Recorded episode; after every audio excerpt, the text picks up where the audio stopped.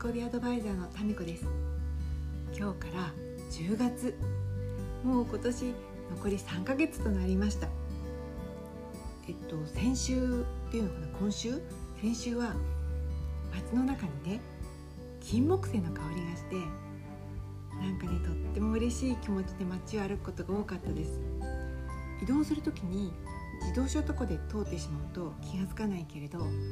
自転車だったり歩いていると金木犀の香りがしてね。その金木犀が私はここにいるよって言ってくれてるような気がしてまた私の季節になったんだよって言ってくれててなんかねその金木犀の木と話話をね会話をしてるような気持ちになって勝手にちょっとね笑顔になってしまう私です。金木犀に銀木犀ってあるのご存知ですか？私ねまだ生のを見たことがなくてで銀木犀はこう白い木製でもしかしたら香りがなんかね違うって聞いたことあります。私の友達で、えっと、島根の方に住んでる方が Facebook に銀木犀のね写真を上げてくれていてあなんかいいなって思いました。なかなかないの見れるのってねなんかレアだし、うん、ちょっと嬉しくないですか？でね金木犀の香り私好きなんですけれどよくね家の中とかのその芳香剤とかそういったものに金木犀の香りってあるじゃないですか。であれはななぜかね使う気になれなくって多分いろんなね会社の方がこう香りを調合してねいい感じにしてくれるんだと思うんだけどなんか金木犀が咲いていないのに金木犀の香りがするのってすごくなんか私はちょっと違和感があってこの街を歩いていたりとかそういう時に金木犀の香りがどこからか漂ってくるとあどこにいるのっていう感じでねつい探しちゃいます。そういうのってうーんと何て言うんだろうこう例えば香りだったら鼻のね嗅覚感覚の一つの嗅覚がねその呼び起こされてっていうか別に嗅覚っていう感覚はいつでも使えるんだけど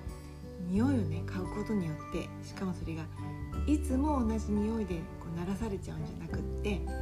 季節とかその天気によってね晴れてるとほらよく嗅ぐ嗅ぐの匂いが飛んだりするじゃないですか。そういうのを見て、うん、刺激を受けてなんかそういう刺激を受けれるってことも幸せだなと思うし視覚もねあの秋の空は天高くって言うでしょ？青空がどこまでも広がっている。空を見ることができたりとか。そうそう。桜もねつぼみになってほこび始めると一斉に開いて私はここにいたのよ。1年間ずっとここにいたのよって言ってるような気がしてね。やっぱりねなんかごめん。ちょっと時々忘れていたよ。そこにいたってことをって思っちゃったりします、でも家のそばの、桜の木はちゃんと私は覚えていて毎年もうちょっとここもうちょっとつぼみ膨らむかなとかね